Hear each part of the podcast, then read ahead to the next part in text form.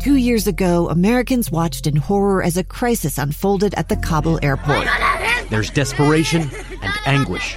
More than 80,000 Afghans have since arrived in America, but this story is still unfolding. I'm Andrea Smardon. In my new podcast, Stranger Becomes Neighbor, we'll find out what happens to these new arrivals in our communities. Who would help our newest neighbors? Follow us at kslpodcast.com, Apple Podcasts, or anywhere else you listen. Welcome back. I am Lee Lonsberry, and I have told you now for almost a year, every chance I get, that I am uh, I'm a firearms enthusiast.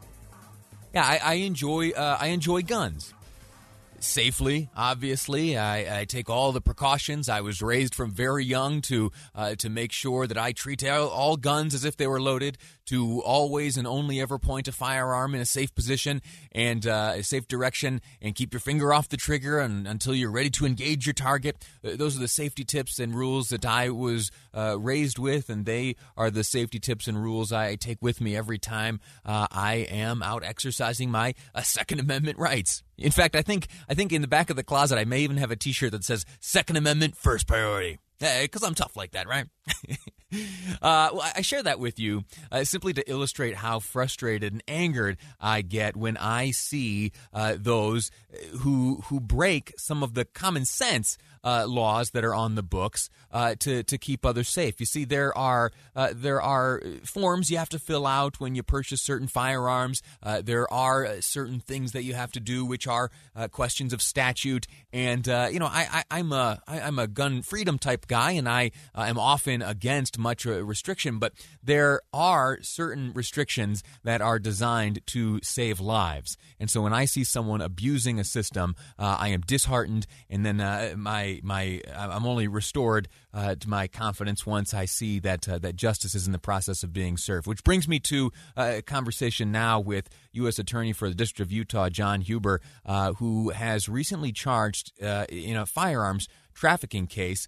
Uh, a man alleged to have purchased 283 guns uh, in an effort to distribute them uh, illegally. sir, how are you? Welcome to the program. Hey, Lee, it's great to be here, and I'm doing well. Thanks. That's good. Uh, give, give us the details of this case. What have you observed? This one is really an interesting one, and I'm glad you're giving it some attention because, yeah, the Second Amendment, that's who we all are as Americans. It's, it's part of our DNA, it's in the founding document of our nation. So it's who we are, but it's not an unlimited right. And, uh, you know, firearms. That's a that's a regulated industry. Here, um, this defendant is charged with just this year, this calendar year 2020, with uh, trafficking 283 firearms. He spent $176,000 by our conservative estimate this year on purchasing firearms from 29 different stores, uh, licensed stores here in Utah. Now, here's the scary part uh, I want to introduce a concept called time to crime. That's what we use in law enforcement. So the, the time between the date of purchase and the date that it's recovered at a crime scene is called time to crime. We have thus far recovered 19 of these firearms that he purchased in crime scenes in California uh, in a very short period of time called time to crime.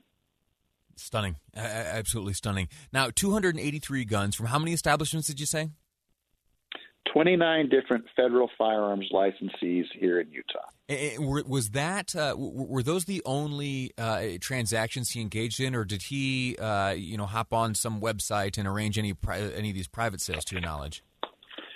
Well, our our case focuses on uh, these purchases and we're able to track those through tracing. So, like those guns that were recovered in murder scenes in uh-huh. California, the officers input the serial numbers, and we can trace back to who originally bought them because the federal firearms licensee keeps a record of that. And and so we're looking at the traditional way of going to a gun store, a sporting goods right. store, filling out the form, picking out the gun, promising that it's going to be for you. So these are traditional transactions that we're looking at here. And that's the key to this case, correct? That form, uh, which uh, it's alleged the, the suspect filled out, there is that question. Uh, I've answered this question countless times myself making purchases, and it is Are you purchasing this as, uh, on your own behalf? Is this for you? Uh, do you intend to engage in like lawful purposes and all that? Uh, is How was it? How was it that attention was called to to that that fabrication? Well, it, there's red flags out there that uh, federal firearms licensee, the business people, look for. Uh, there's red flags that the federal agents look for. Here, one of the tips that we received was from uh, an upstanding business who said, "Like, look, this looks funny. These large cash purchases. So you're talking." Um, you know, purchases eleven thousand dollars cash on the table, uh, multiple guns of, of similar type and nature. You know, of the 283 firearms, 147 of them were particular Glock handguns, and those are those are suspicious transactions. So, like in the banking industry, when uh, a bank a bank branch sees something suspicious, they're required to file a report for follow up. Here in this world, in firearms purchases, if that licensee, if the gun store says, you know, that just seemed a little funny, or the explanation he gave me uh, just a little bit off. They will file a suspicious report for federal agents to look at and follow up on. And that was one of the trails or tracks that federal agents followed in this case. Nobody accuses criminals or those suspected of committing crimes as being like the sharpest knives in the drawer.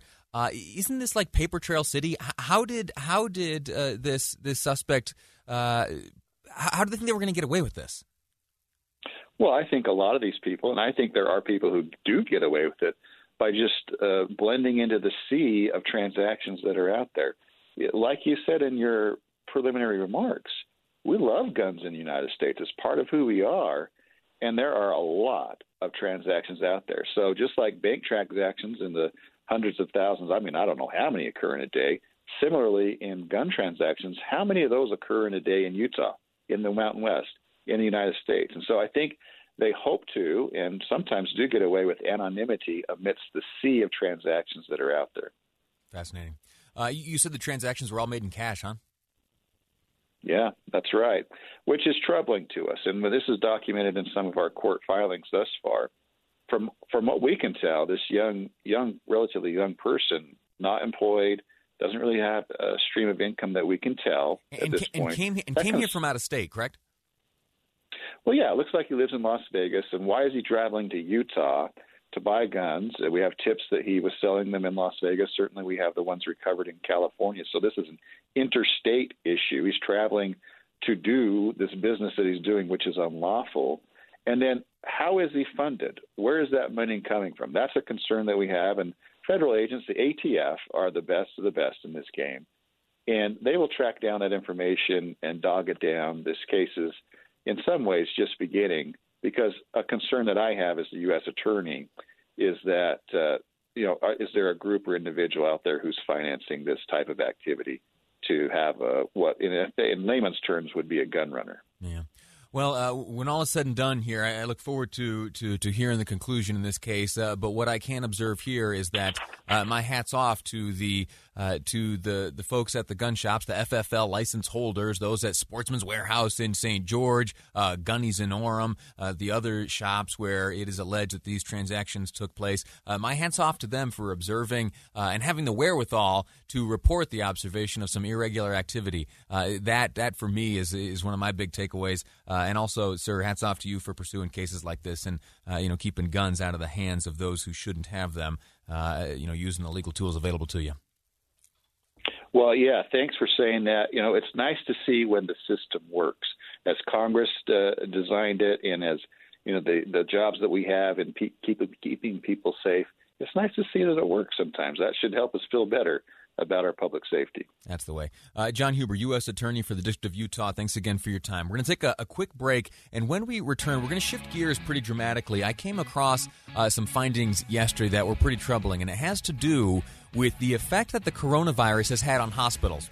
Yeah, I, I, know that we talk about capacity, we talk about surges, we talk about ICU uh, bed usage. Well, there is another angle and it's impacting rural hospitals more so than anywhere else. In fact, uh, because of the heightened focus on the coronavirus, many hospitals are having to close. Why is that? We'll find out with Greg Bell, President and CEO of the Utah Hospital Association, next. What is closing rural hospitals? That's ahead on Live Mic. I'm Lee Lonsberry, and this is KSL News Radio.